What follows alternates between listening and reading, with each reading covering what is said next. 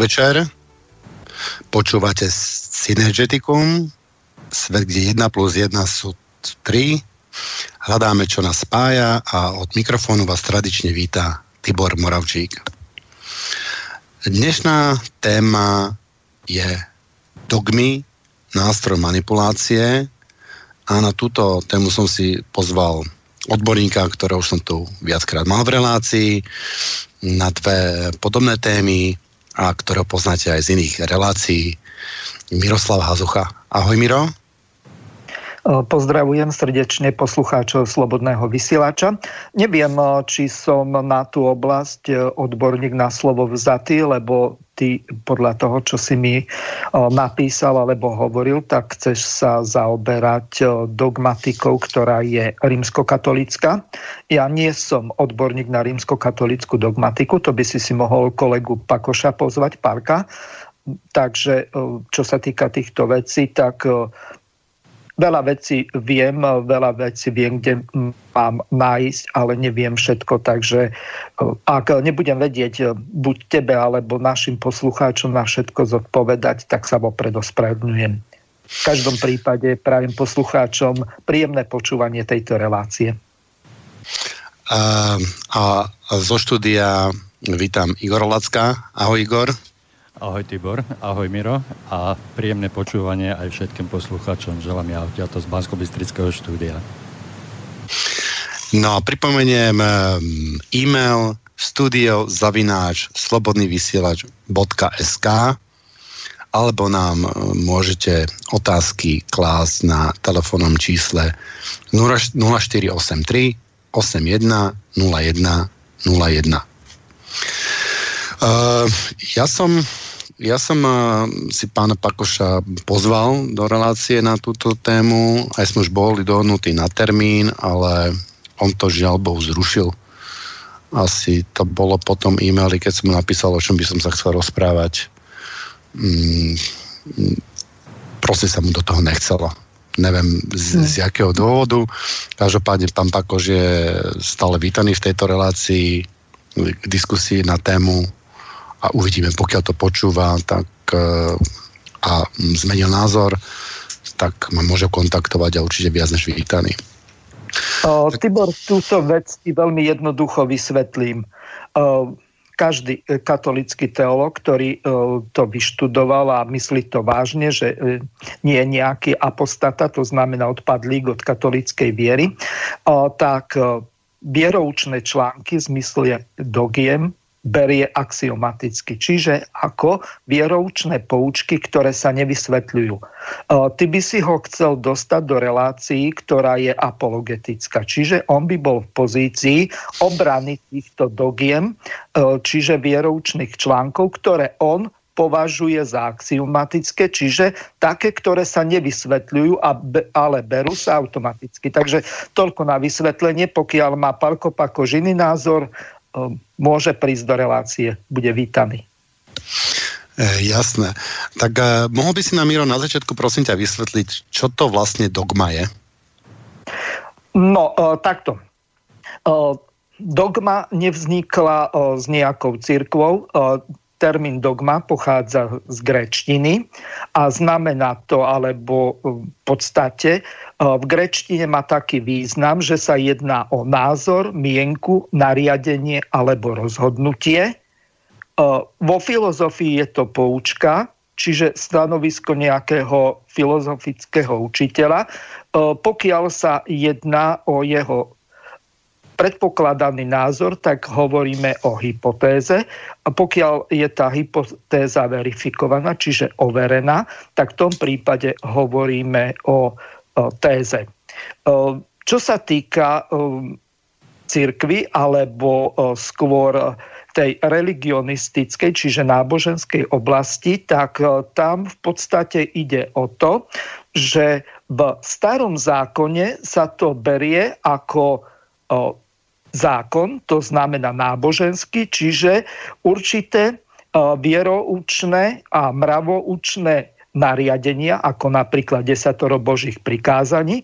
A e, tieto e, vieroučné alebo mravoučné nariadenia mali charakter taký, že mali charakter zákona. Čiže bol to príkaz, ktorý bolo potrebné dodržiavať a následne boli aj donúcovacie prostriedky alebo dokonca tresty do prípade, že sa dostaneme ďalej napríklad k počatiu panny Márie, ktorá v tom čase bola ešte dievčaťom, mala nejakých 16, možno 17 rokov, tak v tom prípade, ak by jej boli dokázali, že sa dopustila napríklad smilstva ako slobodné dievča, čo v zmysle desatoro božích prikázaní a vieroučného alebo mravoučného článku nezosmilniš, tak bolo trestané smrťou. To znamená, že by ju boli vyviedli za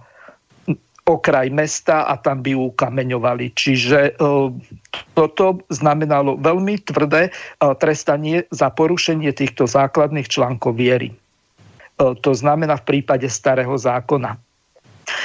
Ďalej, čo sa týka novej zmluvy, tu ešte je veľmi dôležité odlíšiť zákon od zmluvy.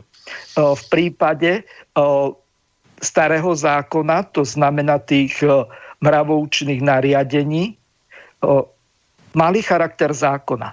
V prípade novej zmluvy tak hovoríme o zmluve medzi človekom a Bohom. Čiže tu sa jedná o zmluvný pakt alebo zmluvný dohovor medzi tým, ktorý príjme to učenie a urobí zmluvu s Bohom. To znamená, môže byť to urobené buď priamo, takýmto spôsobom to berú napríklad protestantské cirkvy, hlavne evangelikálneho zamerania, alebo môže to byť urobené cez prostredníka, to znamená cez nejakého toho duchovného farára, kňaza, biskupa alebo kohokoľvek, kto je na túto činnosť eh, predurčený alebo z titulu jeho úradnej funkcie na to určený.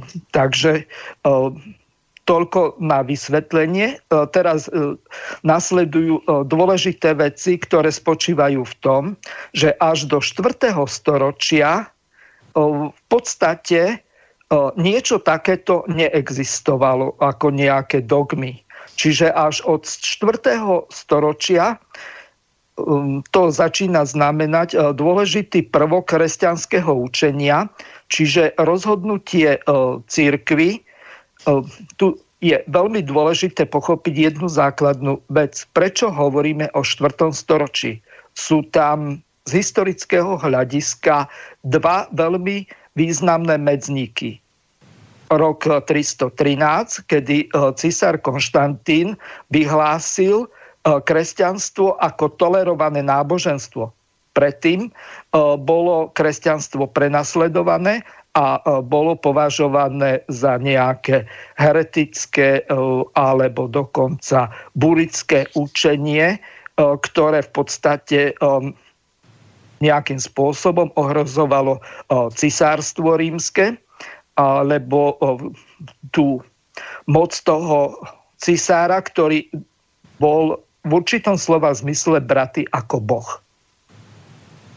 Mm. Čiže tým pádom to bolo ako vytváranie cisárovi konkurencie. Nejakej kvázi virtuálnej, lebo Boha nikto nikdy nevidel. Ale ako náhle mu odoberali z jeho majestátu, tak tým pádom sa císar začal brániť takmer každý jeden a e, drvivá väčšina z nich prenasledovala kresťanov.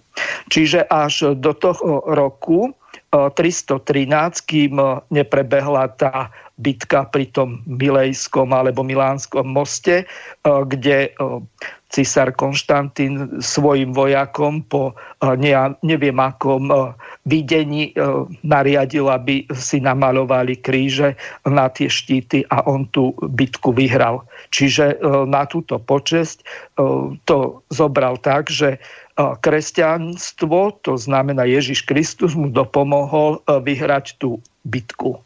To znamená, že kresťanstvo odtedy sa stalo tolerovaným náboženstvom. Čiže dostalo sa na úroveň povedzme cisárskeho kultu alebo toho rímskeho pohanského božstva, ktoré tam existovalo. Ďalším výrazným bodom alebo zlomovým rokom bol rok 382, vtedy za cisára Teodózia sa kresťanstvo stalo štátnym náboženstvom. Keď sa pozrieme napríklad z hľadiska našej ústavy, tak e, Slovenská republika sa neviaže na žiadnu ideológiu ani na žiadne náboženstvo. No, ak si to rozmeníme na drobné, tak e, viaže sa na katolicizmus z toho dôvodu, že e, máme tu hromadu štátnych sviatkov, ktoré sú de facto církevné, respektíve katolické a e, na druhej strane vraž, e, viaže sa, e, čo sa týka politického systému na libertarianizmus. Čiže na trhový kapitalizmus 20. konca 20. respektíve 21. storočia. Čiže vidíme, že reči sa vravia, chlieb sa je, ústavy sa píšu a každý si to robí a vysvetľuje po svojom. Čiže ešte sa vrátim k jednej veľmi dôležitej veci a to je to, že kedy dogmatika sa stala teologickým odborom. Čiže tu je dôležité pochopiť, že nikdy v predchádzajúcom období dogmatika nebola až do konca 17. storočia považovaná za odbor teologický. Jednalo sa len o odbor nejaký morálny. To znamená, e, ako e, súpis určitých e, cirkevných poučok alebo nariadení, ktoré bolo potrebné dodržiavať a ktoré mali vychádzať e, z, toho, z tej novej zmluvy. Takže e, toľko pre úvod na vysvetlenie. Um, ešte v tom e, štvrtom storočí sa myslím, že udiala jedna dôležitá vec a to je prvý nicejský koncil, kde ja teda predpokladám, a to je otázka zároveň na teba, že či tam neboli vlastne ukotvené alebo definované prvé nejaké dogmy? No o, takto.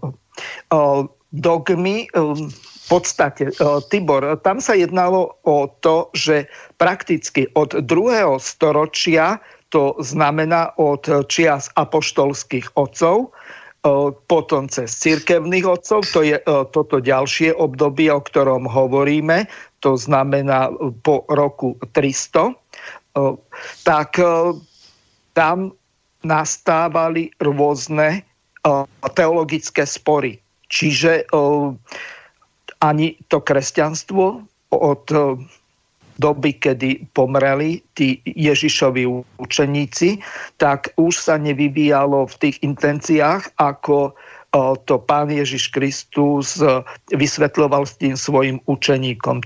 To znamená, že aby e, mali jedni druhých za dôstojnejších od seba, aby e, si boli všetci rovní, aby nerozlišovali, či sa jedná o Žida, e, Gréka, alebo Slovana, alebo hoci koho iného, alebo Černocha niekde z Afriky aby nerozlišovali, či sa jedná o muža a ženu, aby mali rovnaké práva a povinnosti, aby nerozlišovali, či sa jedná o bohatého alebo chudobného, o, o slobodného alebo o otroka. Mali si byť v Kristu Ježišovi rovní. Lenže uh, už v začiatkom druhého storočia tak sa stalo to, že napríklad Ignácius, to bol jeden z tých apoštolských otcov, tak už si začínal tam robiť hierarchickú štruktúru. To znamená, že na základe toho, ako to máme uvedené napríklad v skutkoch apoštolov, tak boli prezbytéri a boli episkopy. Čiže to v podstate boli starší zboru, ktorí mali prirodzenú duchovnú autoritu na základe toho, akú ju na základe toho Božieho obdarovania získali. Jeden mal uh, talent povedzme na to, že uh, dokázal veľmi logicky myslieť a vedel to logicky povedať. Ďalší bol talentovaný povedzme na uh, to, aby vedel pekne spievať alebo vedel niektoré veci zorganizovať. Skrátka, tí ľudia mali prirodzenú autoritu a tých ľudí, ktorí mali takúto prirodzenú autoritu, tak v podstate dávali im väčšiu možnosť napríklad pri tých službách tých ostatných. Tu je ešte jedna veľmi dôležitá vec. V prvej cirkvi to bolo zariadené tak, že v podstate od tej kauzy Ananiáša a Zafíry, tak v podstate sa dialo to, že všetci, ktorí vstúpili ako do tej cirkvy, tak predávali majetok a dali ho v prospech ostatných. V prípade tej Zafíry tak svojmu mužovi povedala, že aby si z toho, čo predali ten svoj majetok, odložili niečo bokom. Čiže už tam videli, že tomu kresťanskému učeniu alebo tým ostatným spolublížnym nedôverovali natoľko, a tým pádom sa to chápalo ako nevera voči Bohu, že e, sa Boh o nich postará aj po materiálnej stránke. Čiže e, nemuseli mať e, žiadne odložené peniaze na horšie časy. Čiže čo sa týka tohoto, tak asi toľko na vysvetlenie. Mm-hmm. Ja som čítal niekde, že mm, u tých raných kresťanov, že to bol dosť nejednotné a veľa tých raných kresťanov neverilo v dogmy, ktoré dneska automaticky veríme, ako napríklad neverili, že Ježiš bol Boh, alebo neverili v to, že Mária bola, bola panna a tak ďalej. Tie, povedal by som, až základné kresťanské dogmy, e, že neboli úplne bežné u všetkých kresťanoch. Tibor, tu, keď si mi hovoril, že aby som sa o nejaké letopočty, dáta a historické udalosti opieral, tak dokonca predchádzajúci pápež, či tretí v poradí, lebo medzi nimi týmto Františkom bol ešte Ratzinger a pred ním bol Karol Vojtila. Čiže Jan Pavol II dňa 5. E, novembra 1997 počas všeobecnej audiencie vo Vatikáne povedal Prvé známe mariánske vyznanie siaha až do 3. storočia a začína e, slovami Po tvoju ochranu sa utiekam, e, Sveta Božia rodička. Pápež týmto verejne potvrdil, že v prvej cirkvi žiaden kult Márie neexistoval. Dokonca, keď sa vrátime napríklad k tomu, že by sme veľmi pozorne o, sledovali o, tie o, spisy Novej zmluvy, to znamená Evanielia, skutky apoštolov a jednotlivé epištoly, to znamená tie listy, ktoré písali o, tí apoštoli, vrátane e, apoštola Pavla, ktorý v podstate nebol e, Ježišovým účeníkom. Mesto Judáša nastúpil Matej, nie Pavel. No, Verdu sa e, sporí, že či to vylosovanie bolo košer, alebo ako by som to nazval, lebo tam sa výlučne jednalo o Židov, a či nemal byť tým 12. Pavel. Ale to sme v rovine nejakých špekulácií, alebo neviem ako konšpirácií, či ako by som to nazval. Čiže z toho, čo povedal Jan Pavol II, je zrejme, že žiaden kult Márie nebol. Z mhm. jedného prostého dôvodu. V novom, novej zmluve v žiadnom spise nie je nič napísané o nepoškvrnenom počati Pany Márie takým spôsobom, že by to zakladalo nejakú dogmu o partenogenéze, čiže počati Pany z Ducha Svetého. Je tam mierna zmienka, ktorá toto naznačuje, ale na základe tej sa nedalo e, predpokladať, že by e, vznikol okolo e, Pany Márie nejaký kult. Alebo že by bola povýšená na štvrtú božskú osobu. To možno, že je dobre tak pre kresťanské feministky, aby sa nejaký ten patriarchát eliminoval. Ale to už zachádzame príliš ďaleko. Čiže z tohoto jednoznačne vyplýva, že pána Mária určite nevstúpila na nebesia podľa toho, keby sa to bolo bývalo stalo, tak e, najstarší alebo najdlhšie žijúci e, apoštol bol Ján a ten žil ešte začiatkom, tuším, druhého storočia. Alebo niekedy na prelome prvého a druhého storočia zomrel. Čiže ak si zoberieme základný fakt, že Ježiš Kristus bol ukrižovaný v 33 rokoch. Jeho matka Mária mohla mať nejakých 16-17 rokov, keď sa narodil Ježiš Kristus, čiže mladé dievča relatívne, tak z tohoto vyplýva, že mohla mať v čase Ježišovho ukrižovania okolo 49, možno 50 rokov ak by bola e, žila e, povedzme ešte ďalších 50 rokov do 100, tak e, určite by to bolo bývalo napríklad apoštolom Jánom zaznamenané. Lebo to by bola tak výrazná udalosť, že by rozhodne musel to zapísať, lebo keď Ježiš Kristus umieral na kríži, tak povedal, toto je tvoja matka a toto je tvoj syn. Čiže on v podstate označil Jána ako toho najmilovanejšieho učeníka a v podstate ako keby si jeho matka mala Jána adoptovať. Čiže tam už bol aj blízky citový takmer rodinný vzťah. Z toho to no, navonok tak vyplýva. Hoci to ja netvrdím, že by ho musela nejako adoptovať, aby ma zase niekto nechytal za slova. Takže asi toľko na vysvetlenie. Mm-hmm. Takže ona, ona v začiatku nebola považovaná za pannu. ona bola považovaná za panu, to som v úvode relácie vysvetlil. Mm-hmm. Podľa Mojžišovho zákona, ak by sa bolo dokázalo, že v podstate s Jozefom mala nemanželský sex, to znamená e, na základe ktorého počala a e, nevstúpili do manželstva, e, tak by ju boli ako smilnicu vyviedli von a ukameňovali.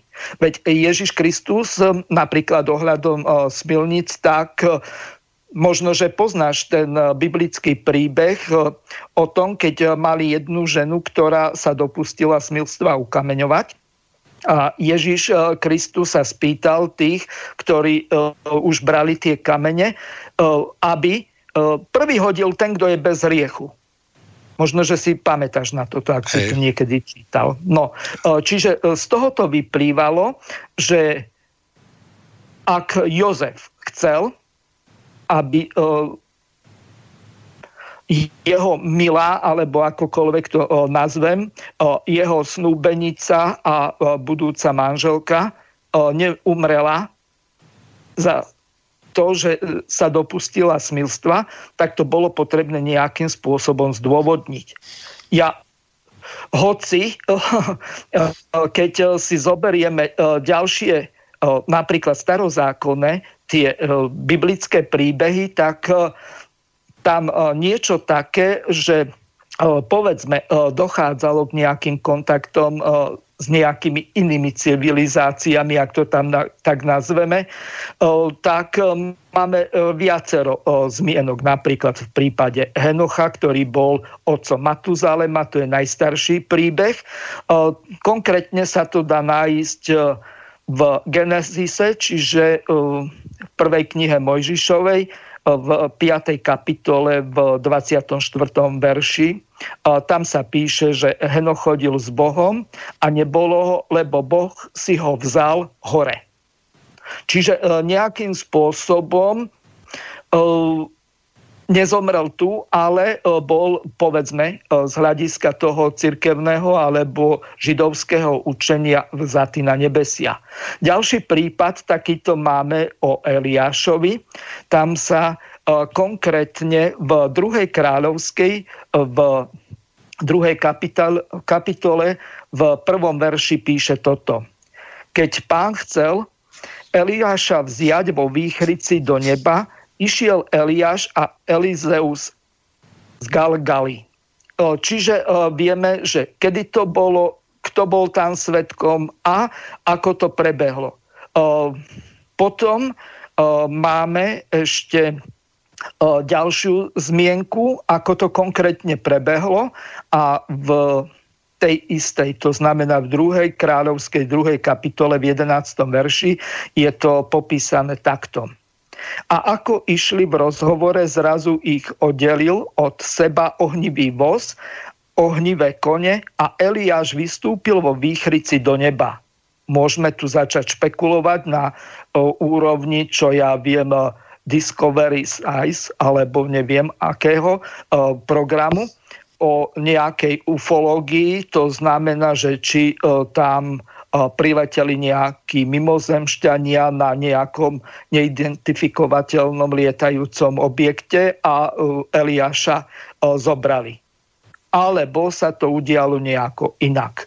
Vzhľadom k tomu, že kedy to bolo, na akej úrovni bolo to ľudské myslenie a akým spôsobom to bolo zadokumentované, tak vieme, že sa to prenášalo na, ráciu. To znamená, že tie najstaršie príbehy sa v podstate tradovali hovoreným slovom. To znamená, že sa vytvárala akási mytológia, alebo neviem, ako by som to nazval, ale tým nechcem povedať, že by to boli výmysly na úrovni gréckej mytológie. Hoci, keď si zoberie, že sa to prenášalo ústnou tradíciou, čiže z otca na syna a tak ďalej, tak každý to mohol buď zle pochopiť, alebo niečo k tomu pridať, alebo Skrátka to reprodukovať takým spôsobom, ako to dokázala jeho mysel spracovať. Dobre, tak poďme sa pozrieť teraz na, na druhú takú asi jednu z najpodstatnejších um, dogiem kresťanstva a to je o boskej podstate Ježiša. Lebo, čo som si čítal na začiatok, tak Ježiš bol považovaný najskôr za proroka, prípadne možno Mesiáša, a tá jeho boská podstata tá sa mm, definovala zase tiež až, ja neviem, v nejakom čtvrtom možno mm, neskôr, v storočí. O, takto. O, Tibor, jedna veľmi dôležitá vec. O, kresťanstvo o, zápasilo s okolitými náboženstvami. Napríklad o, s asýrským, egyptským a ďalšími. Dokonca o, so slovanskými a tu je jedna veľmi dôležitá vec. Napríklad Slovania majú trojicu, ktorá sa nazýva Triglav. Čiže boh, ktorý má tri hlavy. Čiže nie, niečo také, čo by nebolo. A teraz jedna veľmi dôležitá vec. Toto by som až tak za nejakú dogmu nepočítal z jedného prostého dôvodu za dogmu môžeš počítať to, čo nemá oporu v písme. Písmo bolo vyhotovené v tých najstarších exemplárov už v prvom storočí. Napríklad apoštol Ján zjavenie písal na konci prvého storočia. Čiže tí učeníci, aj keď to boli prostí ľudia, niektorí nie, niektorí boli napríklad colníci, ako napríklad Matúš. Takže e, je logická vec, že colník musel vedieť písať.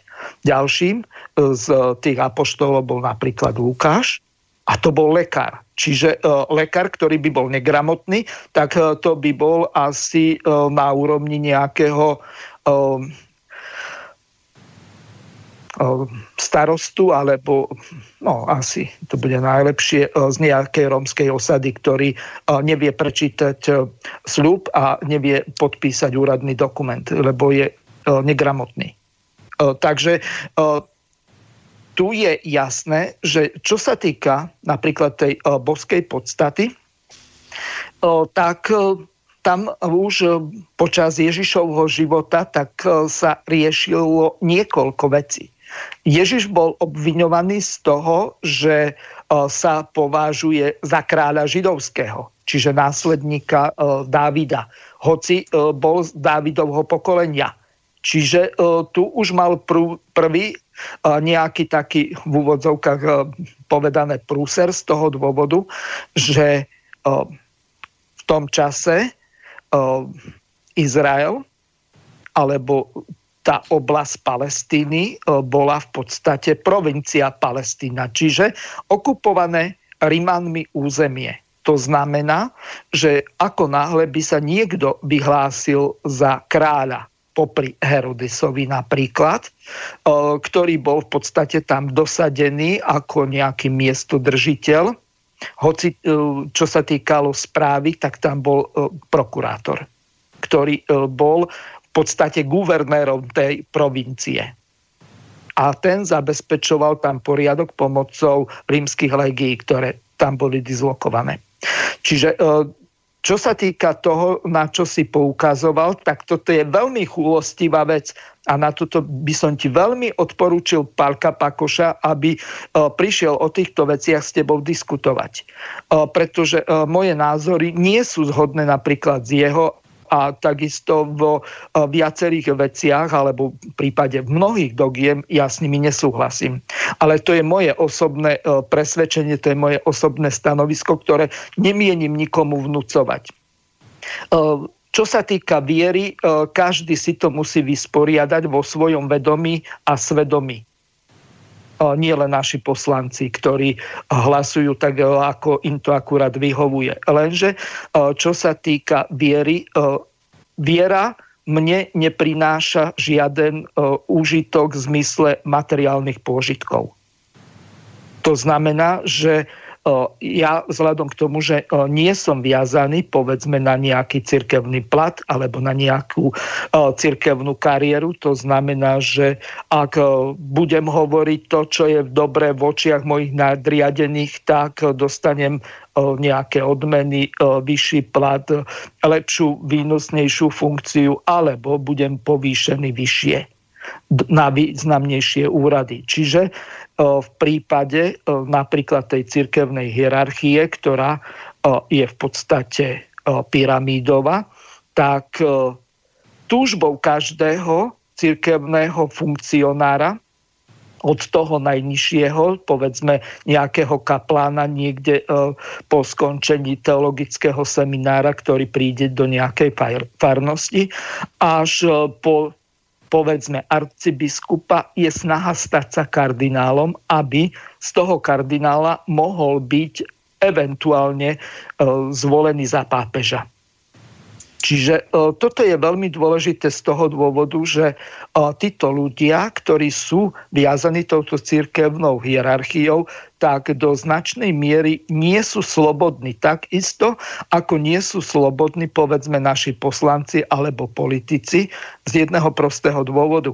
Ak by sa postavili e, na stranu, povedzme, chudobných, tak v tom prípade by to nebolo dobre v očiach predsedu toho, tej strany alebo predsedníctva a ešte horšie by to bolo v očiach a mysliach povedzme ich sponzorov, nejakých finančných skupín a tak ďalej.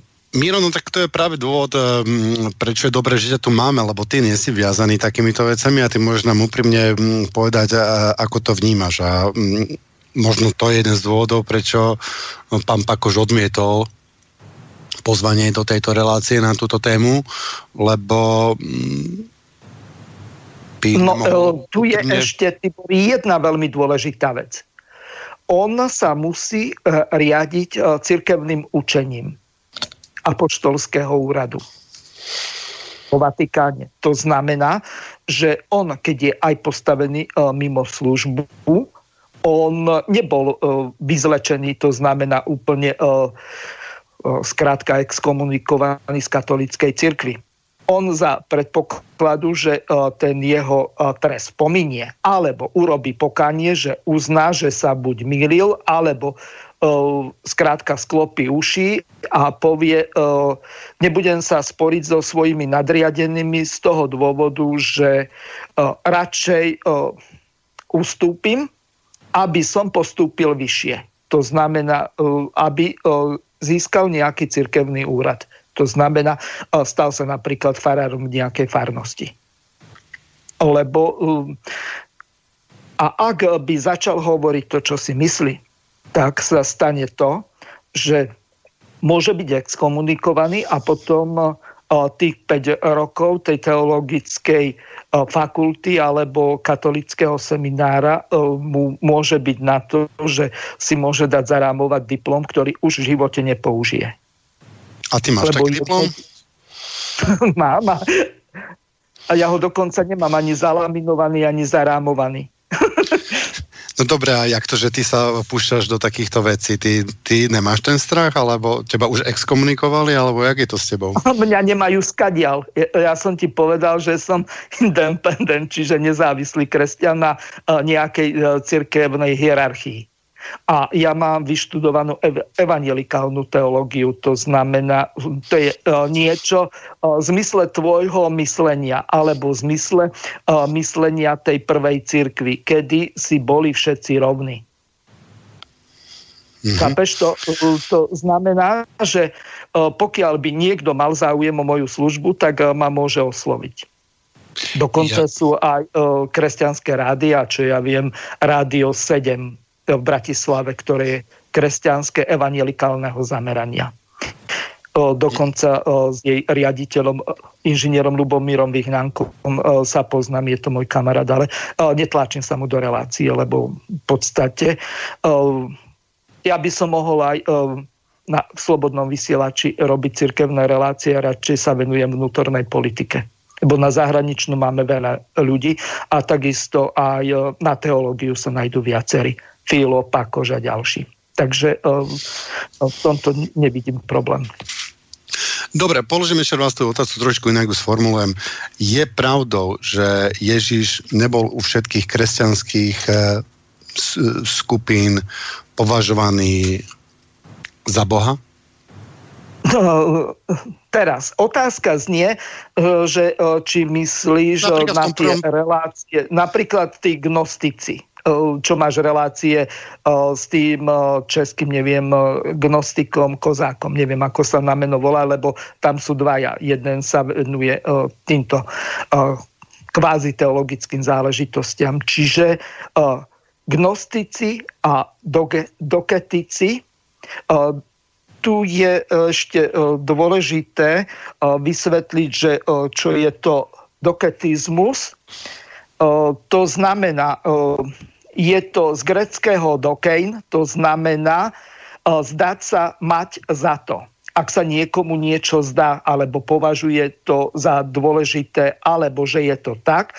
Čiže jedná sa o učenie späté s gnosticizmom, ktoré tvrdí, e, že e, nakoľko princípom, že princípom zla je hmota.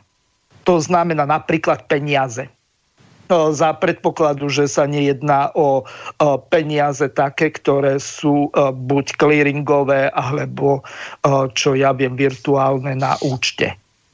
Čiže hmota ako majetok. Hmota ako zisk. Prepač, e, dám ti ešte takú podotázku, ktorá sa sem teraz veľmi hodí. Ako boli rany kresťania gnostickí, alebo boli niektoré, ja som čítal, že vlastne v podstate rany kresťania boli považovaní za gnostické sekty. Že ten gnosticizmus veľmi úzko súvisel so vznikom kresťanstva a dokonca Ježiš bol gnostik. Mm, tak tu by som veľmi brzdil. O, nazvať Ježiša Krista gnostikom, tak to je už dobre pritiahnuté za vlasy. O, Nebudem to nejako do hĺbky rozoberať, ale uh, každý sa snaží uh, nejakú osobnosť z minulosti uh, nejakým spôsobom si kvázi sprivatizovať alebo pritiahnuť do svojho ideologického, náboženského alebo filozofického systému. To znamená, že tu dochádza k určitým tej manipulácii faktov. Netvrdím, že je to v prípade gnosticizmu, ale mohlo by to aj tak byť. A ešte je tu veľmi jedna dôležitá vec. Podľa gnostikov Kristus sa nemohol vyskytovať telesne, bol len duchom a mal iba zdanlivé telo. Tu sa jedná o tú odnož tých v podstate gnostikov, ktorí sa nazývajú dokejsti.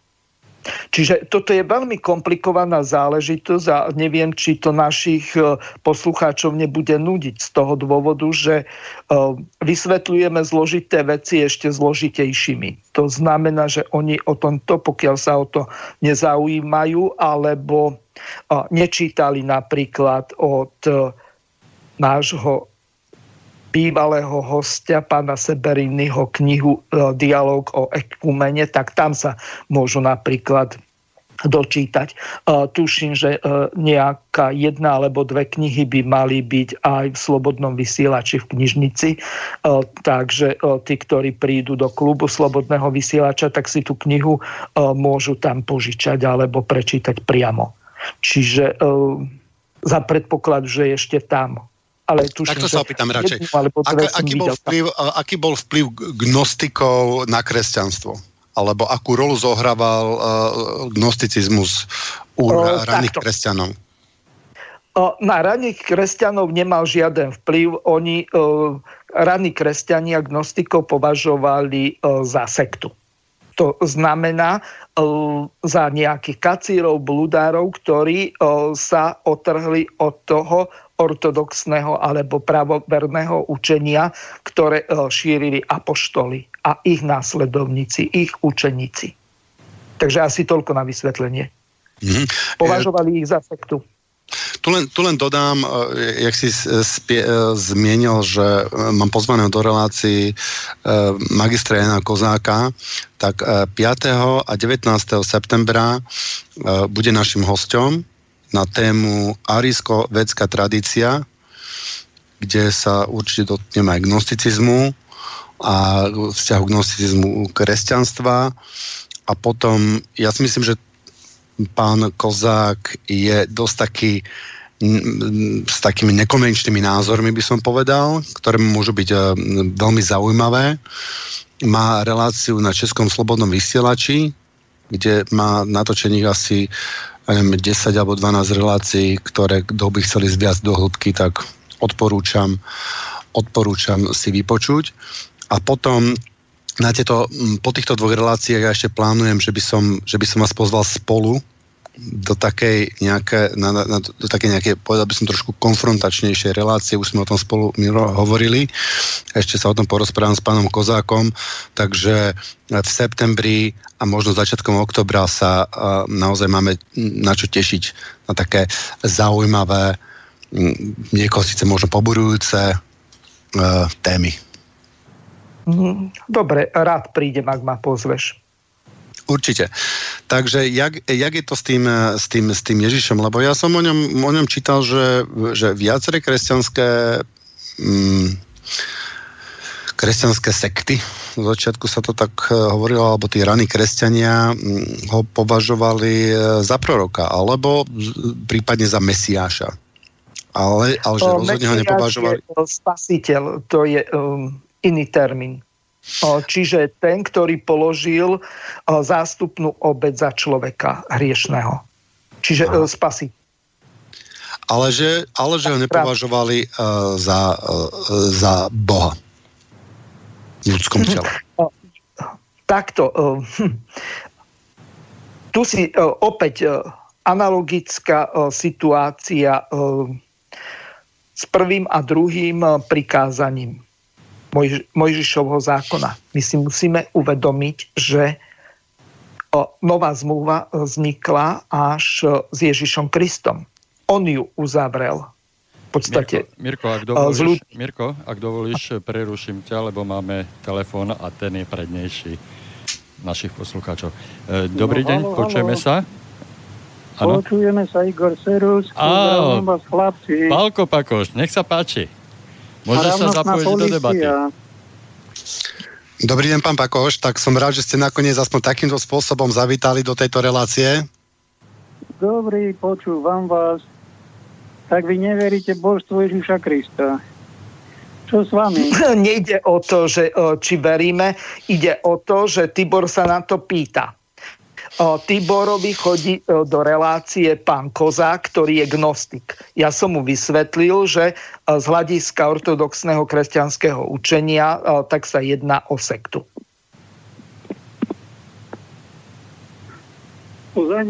Marko, tvoja otázka je, aká vlastne tu nikto nespochybňuje Ježišové božstvo. My rozoberáme gnosticizmus momentálne. No ja, ja, ja prepáč, ja to, to trošku spochybňujem, lebo ja som čítal, že nie všetci kresťania zo začiatku verili v božskosť e, e, Ježiša Krista, že ho považovali za, e, za proroka.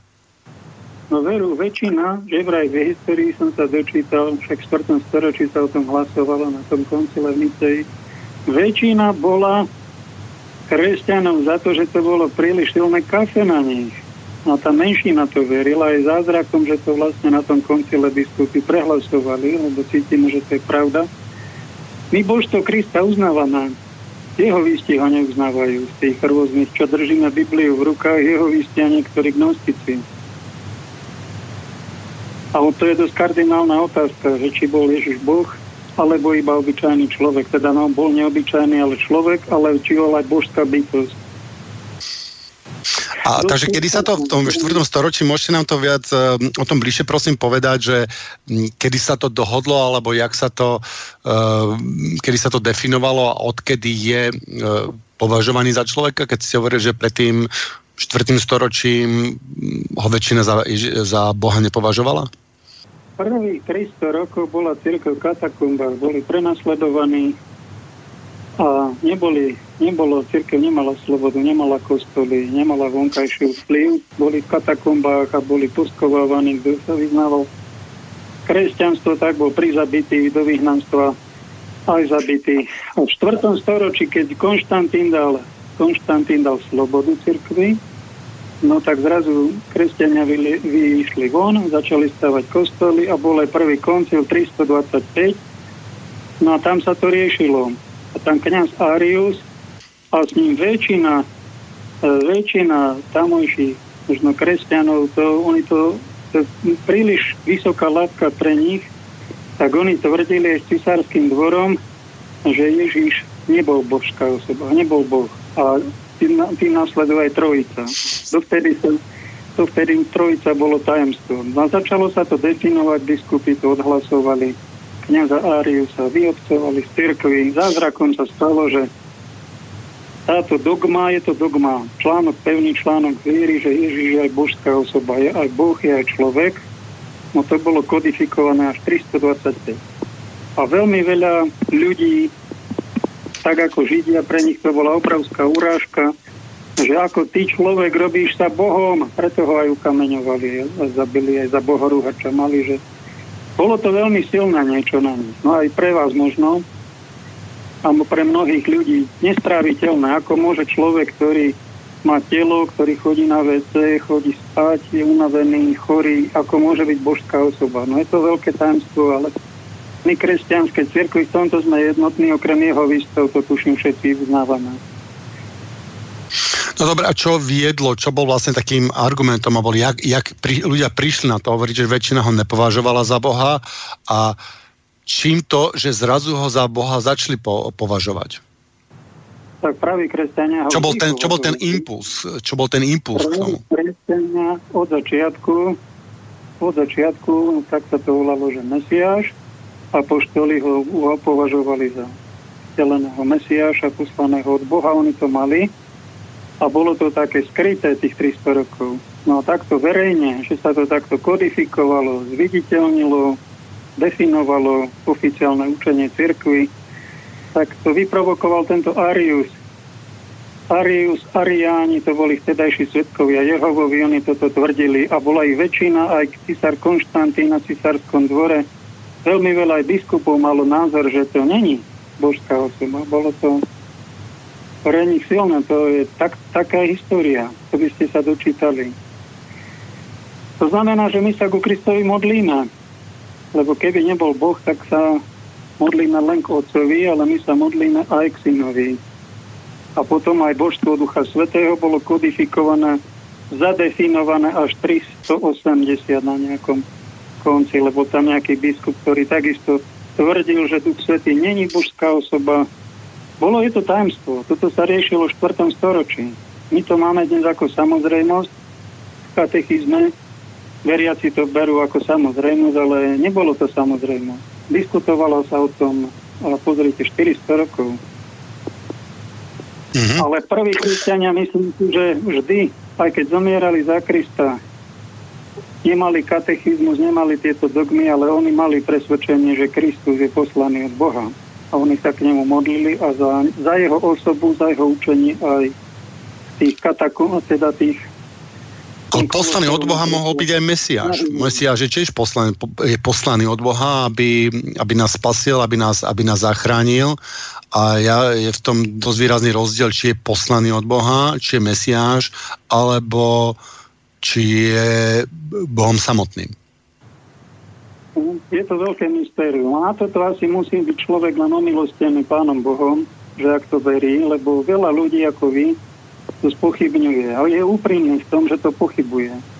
On to ne, nemá, ako keby nemá dané to momentálne uveriť. Ja si vážim to, že ste úprimní, že o tom hovoríte, lebo takýchto Tomášov e, pochybujúcich máme milión na Slovensku a miliardu na svete.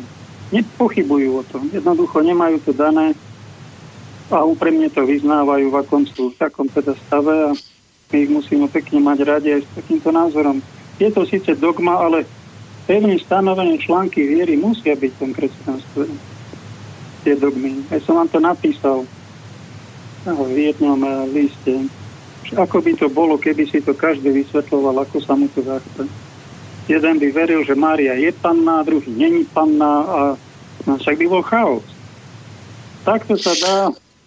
Na zelenú ideme, na červenú stojíme, to dogma, je to strašne primitívne ten semafor, ale dáva to poriadok tej doprave.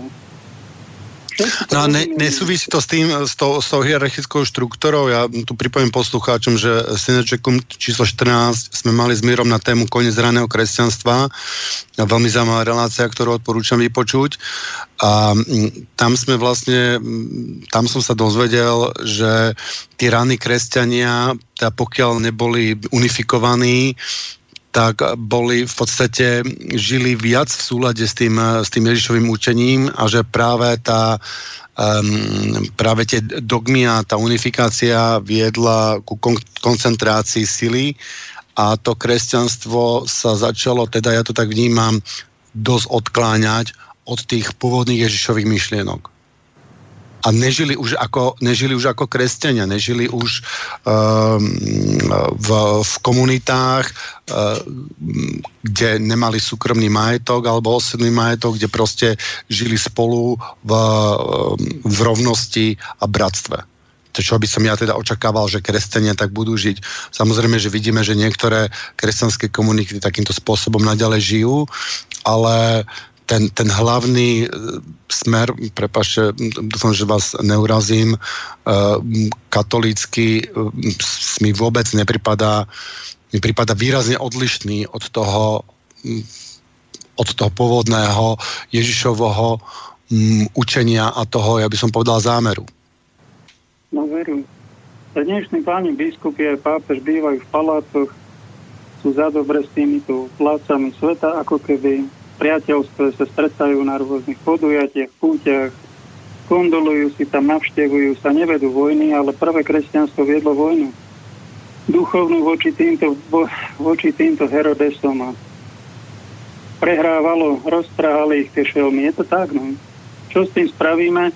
Jednoducho to, to je vývoj a zase keď to takto prirodzene život nadelil, No, že 300 rokov boli, bola církev v katakombách a potom a zrazu páni biskupy začali stávať katedrály, mali biskupské paláce, chodili k Cizarovi. Čo už tým narobíme? To je vývoj. Ale nemusí to byť len na zlo, taký biskup môže byť aj svetý. ale keď je miliardár, on môže rozdávať ten majetok. Máme aj svetých biskupov. A to, že aj lakomý nejaký biskup nedá, tak to, je, to vždy bolo. To vždy bolo. Čo ty, Mirko, na to dlho hovoríme, mi povedz ti niečo. No, o, takto, Palko. O, ja mám mnoho relácií zameraných na sociálnu spravodlivosť. Môj osobný názor je, že ten biskup ako Boží služobník nemôže byť ani milionár, nie miliardár, z toho dôvodu, že on si taký majetok nevie svojou prácou, poctivou, cieľavedomou zaslúžiť. To znamená, že môže zbohatnúť len takým spôsobom, že si prisvojí buď majetok alebo prácu iných ľudí. Čiže e, žije z toho, e, čo v podstate naakumulovali iní ľudia. A nakoniec, keď eh, si zoberieme aj samotnú církev, napríklad zavedenie celibátu, tak to je kvôli čomu?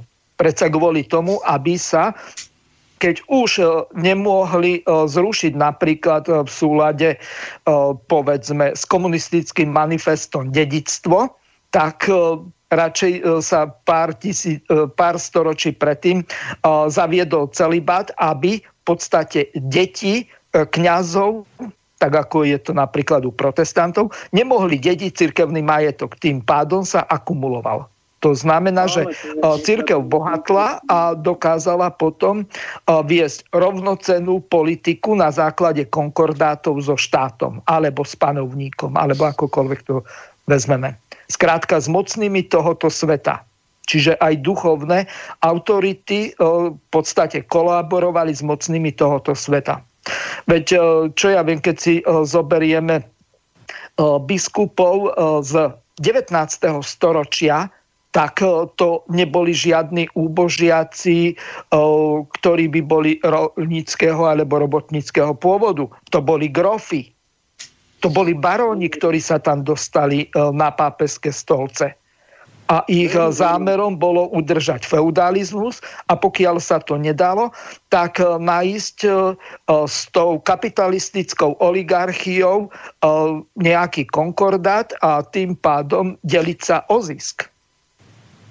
Veď nakoniec svetopeterský halier je o čom? Skús nám to, Palko, vysvetliť. Svetopeterský halík, no tu sa celý svetová církev, no, kto čo dá, dobrovoľne, žiaden nátlak, sa tam zbierka urobí a to sa odošle na jeden účet do Vatikánu a tam sa s tým niečo robí. Však církev je celosvetová. Oni to dôverujeme, že to použijú na dobré veci. Predstav si, že by taký pán biskup vošiel do takého paláca, ako pán Bezák do Trnavy, napríklad, je menovaný za arcibiskupa, je to palác, ktorý má hodnotu, ja neviem, či pol miliardy, či miliardu v korunách.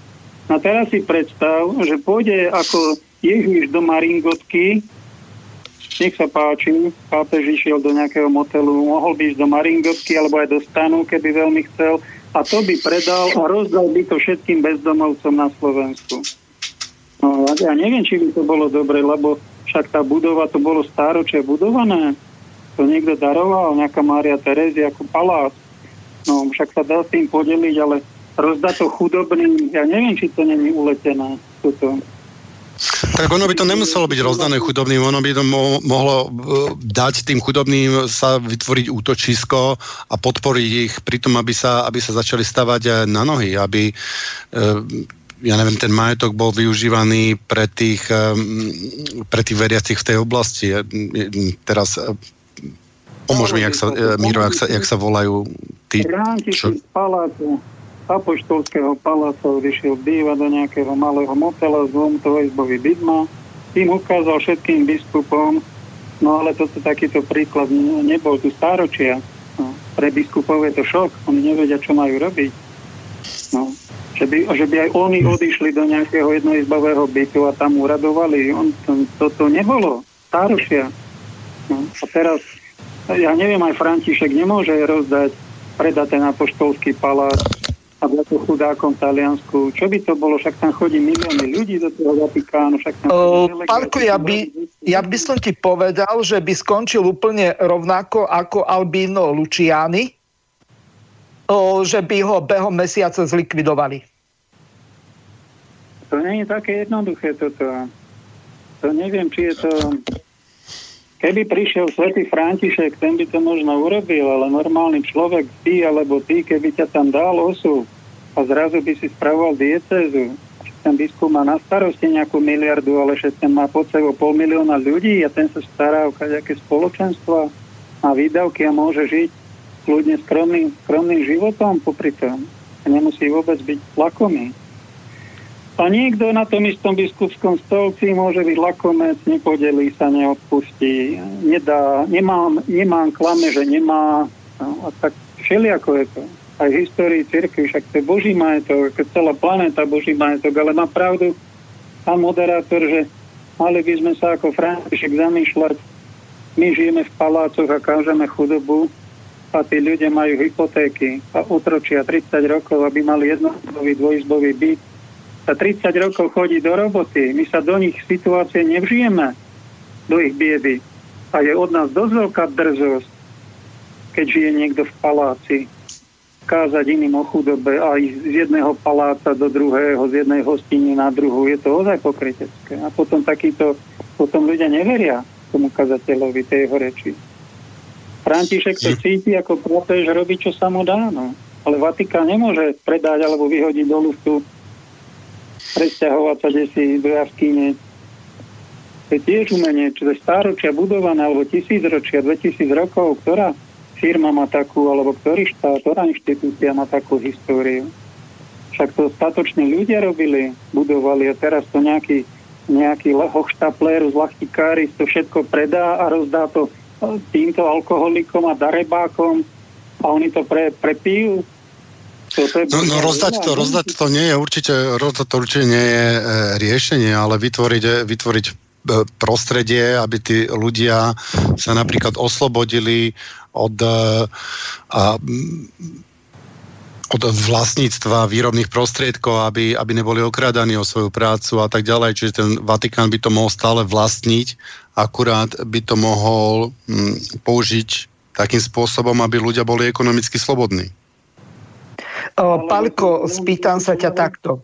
Pán Ježiš Kristus povedal, nestarajte sa, čo budete jesť, čím sa odejete, čo budete piť.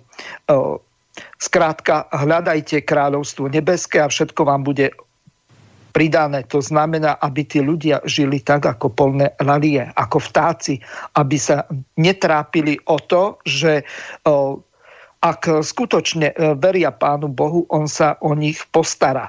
Otázka znie, či ten, ktorý má miliardový majetok, dôveruje tomu Pánu Bohu natoľko, že by sa ho bol ochotný vzdať.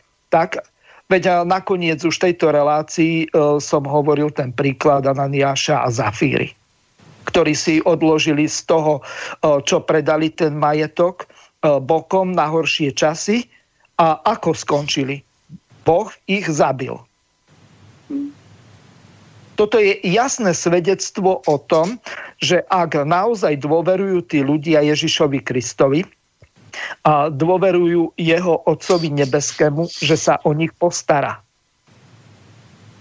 Len otázka je e, taká, či je ich viera natoľko veľká, aby si nemuseli niečo odkladať bokom, ako tá e, Zafíra urobila. Tiež v skutkoch apoštolov, čo je popísané. No. Raz veľmi dobre v jednej relácii som ma počúval, navrhol, že prečo církev nedá pozemky, že vraj máme dosť veľa pozemkov v mestách, po dedinách, že by to bolo pre slušné slovenské, dajme tomu kresťanské rodiny, že by sa im to darovalo do prenajmu na za jedno euro symbolicky. Domček si postavte, alebo za taký jeden pozemok, čo to je pomaly milión korún už cez ten štát, alebo tí majiteľia. To by bola obrovská pomoc pre, pre ľudí tu. No, a tak navrhneme to. Ani by nemuseli darovať, stačilo, keby dali do užívania tým ľuďom.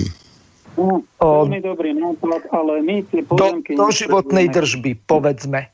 A to, nie je, to je 1,3 alebo 1,4 milióna hektárov Tretina pozemkov. Slovenska. Tretina Slovenska zo 48 tisíc km štvorcových, tak to je v podstate obrovská plocha, to je 13, možno 14 tisíc kilometrov štvorcových, ktoré vlastní katolická církev. Čiže to sú obrovské rozlohy. A teraz, keď sa zase pozrieme na to, oni z historického hľadiska na to nemajú nárok. Z jedného prostého dôvodu. Oni prišli reformov Jozefa II. Tento dal cirkvi do držby a Masaryk e, zrušil aj e, cirkevné, aj šlachtické tituly a vyvlastní všetkých. Takže e, toto ani komunisti nemuseli pobrať cirkvi. Čiže de facto vieme, že po roku 1780 po smrti Márie Terezie nastúpil Jozef II a jeho jozefínskými reformami nastalo to, že podstate on bol jediný e, vlastníkom celej monarchie. Ako kráľ, tak ako dneska, e, čo ja viem, britská kráľovna Alžbeta II je vlastníkom všetkých okrem Tibora, lebo ten nemá tam štátne občianstvo, ani otrokom jej e, veličenstva. Či podaným, lepšie povedané. Pán Pakoš, ja vás mám, tak ja využijem tu možnosť sa opýtať. Vy ste sa tiež uh, zmienili, že sa modlíte Ježišovi. Prečo sa nemodlíte priamo Bohu? Ja napríklad, uh, keď sa modlím a keď uh, vysielam, vysielam tú energiu s nejakými svojimi túžbami, tak ja ju smerujem priamo, priamo k Bohu. Preč, prečo to nerobíte priamo k Bohu? Prečo sa modlíte k Ježišovi? Alebo dokonca niektorí sa modlia k Pane Mári, aby, aby tá sa modlila k Ježišovi a ten potom to nejak e, vybavil u Boha? Alebo, alebo prečo priamo, prečo nekomunikujete priamo s Bohom? Dobre, že to takto pomenúvate, lebo neviem, či sa v skutočnosti práve na Bohu modlia ľudia. Keď sa, keď sa takto priamo modlia. Lebo Bohov je všelijakých a keď sa modlíme cez Ježiša, tak máme garanciu na 100%, že cez neho ako syna sa modlíme, uctievame pravého Boha. Lebo Bohov je veľa. Aj, aj tí miliarda Allahistov si myslia, že sa modlia k Bohu. No ja silno pochybujem, silno pochybujem, že sa modlia k Otcovi Ježiša Krista. Silno pochybujem. Je to veľmi nepravdepodobné. Oni sa modlia k Bohu, no máme jedného Boha, ale je to tá istá bytosť ako Otec Krista? Čo keď je to falošné božstvo? Ako hrom, Allah. Však to je krvilačná bytosť, ktorá tu viedla 1400 rokov vojny. Rozumiete? No, ja, ja, ja to vnímam tak, že u mňa je, ja to aj cítim to v srdci tak, že je len jeden Boh a ten je vše prestupujúci akurát e, ľudia nachádzajú rôzne cesty k Bohu a napríklad eh, tí na, nájdu inú cestu k Bohu, alebo hinduisti nájdu inú cestu k Bohu, ale nemôže byť viacej Bohov. Pokiaľ je ten Boh absolútny a vše prestupujúci, ako ho vnímam ja, tak eh, ani, ani náhodou sa nemôžem modliť k inému Bohu pokiaľ eh, je, existuje možnosť, že je viacej bohov a ja sa modlím k tomuto bohu a nie k tomu bohu, tak to už, už není, není Boh, to už není ten absolútny Boh, to je Božik, by som povedal. No, ne, ne, necítite, že veľmi veľa náboženstiev, však je 3000 bohov na planetu, na planete, ale ani 20 tisíc náboženstiev. Každý sa modlí k jednému bohu, no ale v jednom náboženstve je to rozvod a je to ťažký hriech a v druhom je to dobrý skutok. No v jednom zabiť niekoho podrezať krk neveriacim je dobrý skutok a pre kresťanov je to ťažký hriech. Však to sú, to sú tak do očí bijúce veci, to určite nebude jeden Boh. Tak to sú modly. To kresťania hovorili veľmi jasne, to treba, to je taká citlivá vec. Keby ste mal ozaj čistého Boha v úcte, ako Ježiš, tak, tak ho nasledujete, robíte také zázraky ako on. Kto si to môže dovoliť povedať, že ja som tak čistý? A nie som tak čistý. Keby som bol tak čistý, ako on, chodím po vode, robím zázraky, uzdravujem. Kto z nás to robí? Však my sme poznačení hriechom všetci. A toho Krista vzývame ako ideálnu bytosť, ktorá sa tu inkarnovala, ktorá tak veríme, že on, on si uctieval Boha, tak ja cez neho. Ja som není jemu roveň.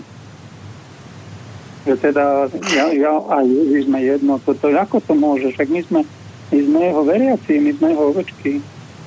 A máme ďaleko oh. toho, aby sme zázraky robili. O, tu je ešte dôležité povedať vzhľadom na to, že o, čo Tibor položil tú pôvodnú otázku, alebo čo si aj ty, Palko, volal do relácie. O, spomenul si o, ten koncil v Nikaji alebo nikajské vyznanie, ktoré v podstate prijalo 318 cirkevných otcov a v podstate len dvaja boli proti, to boli nejakí libijskí biskupy. Tam sa doslova píše, že Ježiš Kristus je Boh z Boha, svetlo zo svetla, pravý Boh z pravého Boha, splodený, nie stvorený, rovnakej podstaty ako Otec. To znamená, že Otec, Syn a Duch Svety sú jedno čiže majú rovnakú hodnotu. Niektorí hovoria, že pôsobia v rôznych historických obdobiach. Napríklad teraz máme obdobie Ducha Svetého. Čiže uh, niektorí to tak uh, uh, berú, že každý pôsobil v inej dobe alebo bol dominantný v inej dobe. Čiže ten Boh Otec bol v čase starého zákona, Ježiš Kristus, kým tu bol na tejto zemi a e, v podstate od letnic tu máme obdobie Ducha Svetého. Vidíš to aj ty takto, Palko? Čo ste, čo ste si dali ako leitmotiv dnešnej relácie? Prepašte, len som si vás náhodou zapol. Ste ma zaujali, som vám zavolal, aby som vám náhodou tému nenarušil. Dogmy, nástroj manipulácie dogma, nástroj manipulácie. A veríte, že sú aj dobré dogmy? Či to berete, že dogma je len akože symbol, symbolom zla? No, ja, ja, vám, ja vám poviem, ako ja vnímam dogmy. Ja to vnímam tak, že pokiaľ chcel niekto kumulovať silu, jak sme predtým mali o tých raných kresťanoch, tak boli, uh, boli tie kresťanské komunity postavené na dvoch, uh, na dvoch princípoch, na takej, na takej spolupracujúcej, kde, kde rozhodovali ľudia v kruhu, aby som to skrátil, a druhej na hierarchickej. A ja vnímam, vnímam dogmy asi tak, že pokiaľ ja chcem si udržať moc, tak ja ja prídem s nejakou dogmou. Prídem s, s niečím, čomu kriticky mysliaci človek veľmi ťažko uverí.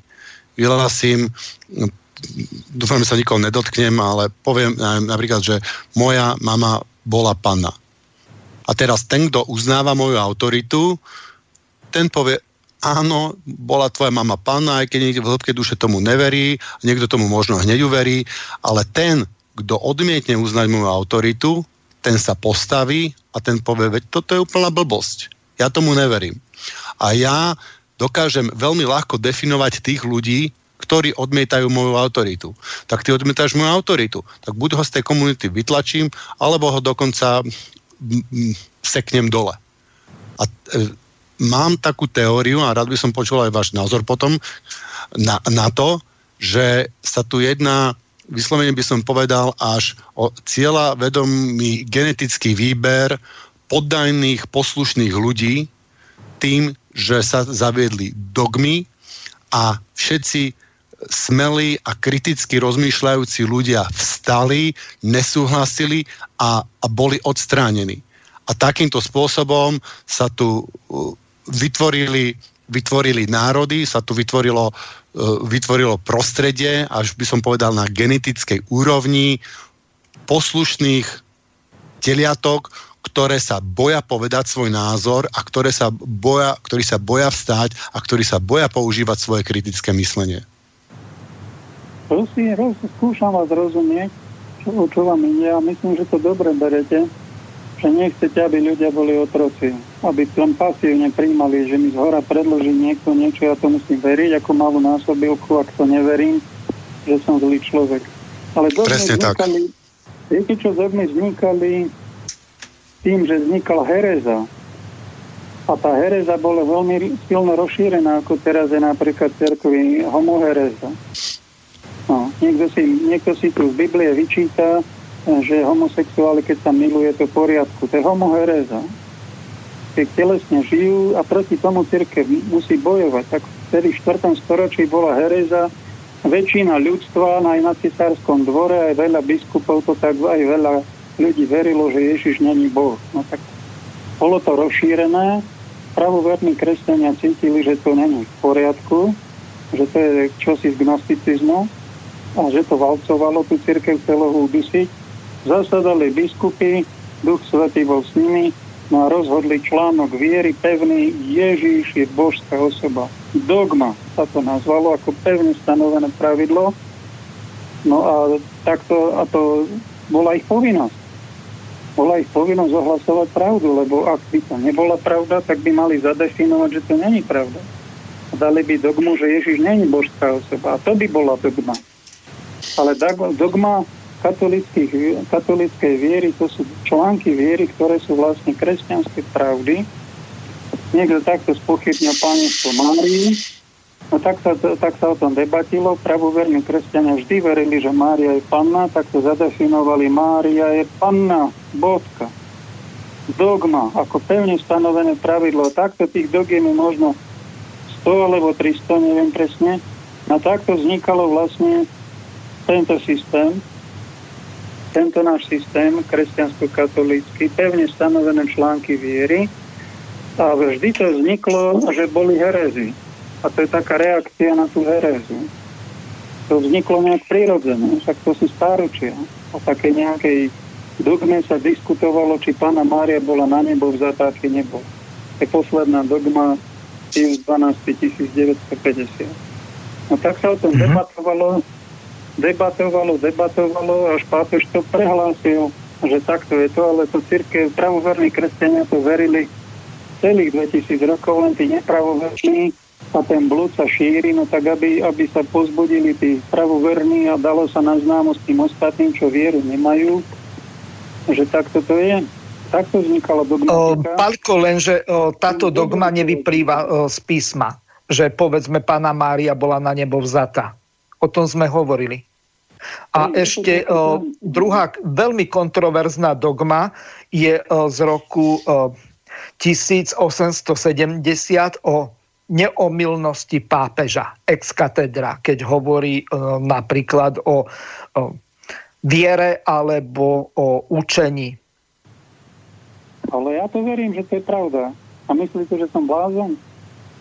Mm, tak uh, ja si to nedovolím tvrdiť, ale uh, toto... Uh, vzhľadom k tomu, keď uh, sa pozrieme, uh, koľko toho tí pápeži uh, navystrájali a uh, tvrdili, že uh, sú božími služobníkmi alebo vikárius Christi, Kristovi námestníci a všetko ostatné. Veď uh, uh, keď si zoberieme niektorých tých pápežov, tak to bola úplná katastrofa. Čo ja viem, taký pápež Honorius I, ktorý mal pontifikát v roku 625 a 638, tak v podstate zaujal stanovisko v monoteistickom spore také, že bol dokonca exkomunikovaný, vyhodený a nakoniec vieme, že e, boli aj dvoj, aj troj pápežstva. Jedno pápe, jeden pápež bol v Avinone, e, druhý bol v Ríme. Alebo dokonca e, boli aj traja pápeži súčasne. Tak potom, ktorý z nich sa mýlil, keď každý bol námestníkom Kristovým? Ten Kristus už mal troch námestníkov súčasne, alebo ako? Veru, ale dogma neomilného pápeža není vo všetkom, je to len vo veľmi vážnej veci, keď napríklad o potrate niečo nám tam šúšti, čo to je? Mm, ja, ja to nepočujem, ja som to Ani ja nič nepočujem. Nie sme vypnutí. Nie, nie. Um, Pápež je neumilný len vtedy, keď hovorí ex katedra, keď e, vykonáva úrad pastiera a učiteľa všetkých kresťanov, keď definuje svoju zvrchovanú keď definuje svoju zvrchovanou apoštolskou autoritou učenie o viere alebo morálke, ktoré má dodržiavať všeobecná, čiže katolická církev. To znamená, tu je jedna veľmi dôležitá vec. Ak ten pápež s prepáčením niečo vytresne aj vo veciach viery alebo morálky. Veď e, nakoniec niektoré sú kontroverzné vyhlásenia aj terajšieho pápeža Františka. O, napríklad jeho postoj k utečencom, alebo o, e, jeho postoj k homosexuálom, alebo viaceré také sú vyjadrenia. A nakoniec aj život povedzme e, v Argentíne terajšieho pápeža bol taký, že on v podstate počas tej vojenskej diktatúry tak kolaboroval s režimom a nepomáhal tým ľuďom, ktorí boli tam prenasledovaní. A ja som čítal, že pomáhal, ako sa mu dalo. Kto vie, aká je pravda. Pani, e, mám ešte, mám, blížime sa ku koncu. Ja tu mám ešte dve také dôležité otázky, alebo také, také pohľady na dogmy. Ja si myslím, za prvé, že pokiaľ, pokiaľ niečo zabetonujeme, zabetonujeme tak a povieme, že je to dogma a nedá sa to zmeniť, že nedá sa to prehodnotiť, tak tým pádom vlastne e, braníme vývoju. A toto je vlastne aj pravdepodobne najväčší, najväčší problém e, moslimov. Pokiaľ som e, počúval e, dobre Petra Marmana, tiež toto spomínal, že, že problém toho, toho islámu je to, to zabetonovanie a ten, e, ja by som to povedal, ten dogmatizmus, že to, čo on povedal pred, e, pred ja neviem, keď to bolo pred 1400 rokmi alebo kedy, tak, tak to je proste naprostá pravda a to je dôvod, prečo tí moslimy sú viac menej zaostali lebo odmietajú, odmietajú vývoj. Nemáte pocit, že tá dogma, že tie dogmy mm, sú vlastne v rozpore s vývojom alebo bránia, bránia nášmu vývoju? Tibor, zastavím ťa. Zober si jeden taký príklad z prvej Mojžišovej knihy prípad Sodomy. Čo sa tam udialo? Homosexualita ako hrom, dokonca božích poslov chceli znásilniť tí sodomania. Mhm. Ak raz v Mojžišovom zákone je nezosmilniš, tak to sa vzťahuje na všetko.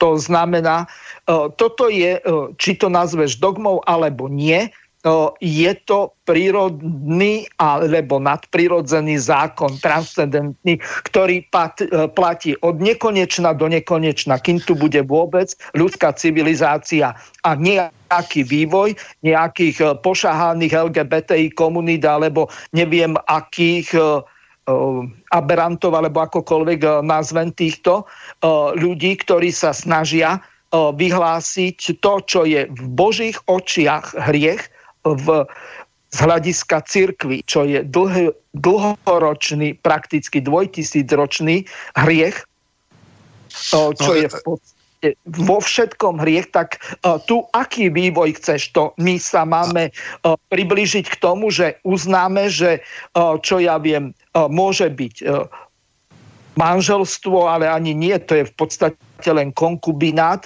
medzi dvomi mužmi, alebo dokonca medzi tromi mužmi, alebo dokonca nejaký mix, že čo ja viem, jedna žena, dvaja muži, pritom môžu byť aj bisexuáli, alebo ako. Veď Nebolo toto v, v, v, v, rozvoju ľudstva a genetickému zachovaniu vôbec existencie ľudstva. To znamená plodenia ďalšej generácie.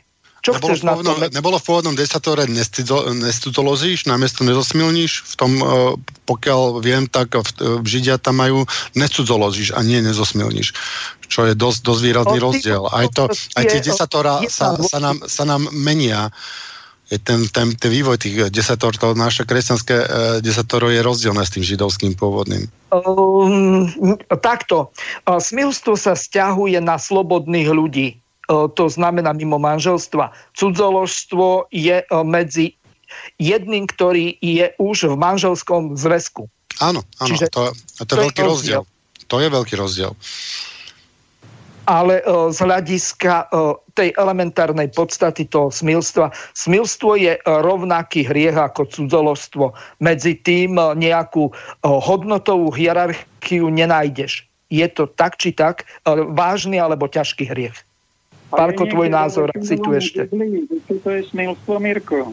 Lebo dne, sme presne, je niekde v Biblii zadefinované, čo to je smilstvo, lebo cudzoložstvo tam u kráľa Davida je zadefinované, ale smilstvo zadefinované presne som hľadal, neviem kde, len v katechizme, ale v Biblii som to nenašiel. Mm-hmm. Tak ja som skôr vychádzal asi z nejakého biblického slovníka alebo z významu uh, greckého uh, slova pre uh, smilstvo, ktoré je diametrálne odlišné od cudzoložstva. Čiže grecký slovník v tomto má zásadný rozdiel a z toho dôvodu aj v Slovenčine sú na to dva termíny diametrálne odlišné. Uh, mám ešte jednu, jednu, jeden závažný bod, ktorý by som, máme vyslovené pár sekúnd uh, do konca a to je, že podľa mňa tie dogmy rozdeľujú. Dogmy rozdeľujú, dogmy rozdeľujú ľudí. Ja napríklad uh, vidím, že veľa ľudí by si z kresťanstva zobralo o mnoho viac, pokiaľ by, pokiaľ by nemuselo prijať tie dogmy. A napríklad tiež ja tie dogmy odmietam a z kresťanstva si berem to pekné a to, čo... Ja by som... Nedogmatického, nedogmatickej časti kresťanstva a svoje nejaké, určite si svojich sympatizantov, priateľov nájdeš niekde v protestantských cirkvách, lebo my na tej strane katolíckej, pravoslavnej my sa držíme nejakých pevných pravidel, to kresťanstvo s pevnými kramflekmi, zásadami, no ale musíme tolerovať, príjmať aj kresťanov, ktorí nemajú až také dogmatické postoje. A potom sú, potom sú aj e, iné náboženstva, ktoré tiež majú dogmy. Ja neviem, e, mám jedného, jedného známeho a on je mm, hinduista a tiež ja som si prečítal tú Bhagavad Gitu a mm, veľmi, veľmi veľa pekných myšlienok som tam našiel, ale odmietam tie dogmy a namiesto toho, aby ten človek mm, sa otvoril a umožnil mi prijať z toho, z toho jeho náboženstva e, to, čo je pekné a, a rozvinúť sa mi mm, tým, tým, tým smerom, tak začalo ono hádať práve na tých dogmách. Lebo tie dogmy sú pre u mňa vlastne takým semiačkom sváru a tí ľudia, neby tých dogiem, tak by sa, tak by sa možno nesvárili a možno by nebol ani ten problém medzi, medzi tými pravoslávnymi a, a, a, a katolíkmi a tak ďalej. To znamená, že u mňa tie dogmy sú, a to je najväčší problém, jadrom sváru. O, Tibor, o, behom minúty ti poviem, lebo už viacej času nemáme. O, v podstate, ak by sa všetci o, držali Kristovho učenia a brali to tak, že o, budem milovať o, svojho Boha celým svojim srdcom, dušou, mysľou a budem mať bližného svojho zárovného sebe, alebo v zmysle apoštola Pavla za dôstojnejšieho od seba, tak by nebol žiaden problém a nemuseli by sme uh, žiadne dogmy tu mať. To znamená, ak by tí ľudia žili ako rovný s rovným, lenže tak ako aj uh, v tej včerajšej relácii, uh, tak už aj ten, kto vyhlási, že chce mať svojho blížneho za sebe rovného, tak je ľavicový extrémista. Mm-hmm. Um, žiaľ Bohu, už musíme končiť. Pán Pakoža, vám veľmi pekne ďakujem, že ste nakoniec prijali to pozvanie takýmto spôsobom a ste prišli a, pomohli ste nám osvetliť e, ten, ten katolícky pohľad na vec a som aj rád, že ste to brali takým otvoreným spôsobom a že ste chápali, čo tým chcem povedať, že ten, tie moje ciele sú dobré a že ste ma nevyhlásili hneď za, za heretika, ako, ako som sa tak trošičku obával. A samozrejme ďakujem aj Mirovi, že, že prijal pozvanie a dúfam, že sa ešte stretneme pri nejakej veľmi zaujímavej diskusii.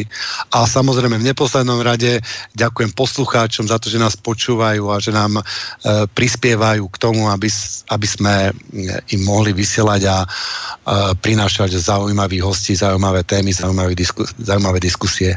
A taktiež Igorovi zo štúdia ďakujem. Takže ďakujeme Do pekne. Počutia.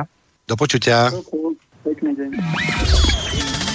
Táto relácia vznikla za podpory dobrovoľných príspevkov našich poslucháčov. I ty sa k ním môžeš pridať. Viac informácií nájdeš na www.slobodnyvysielac.sk Ďakujeme.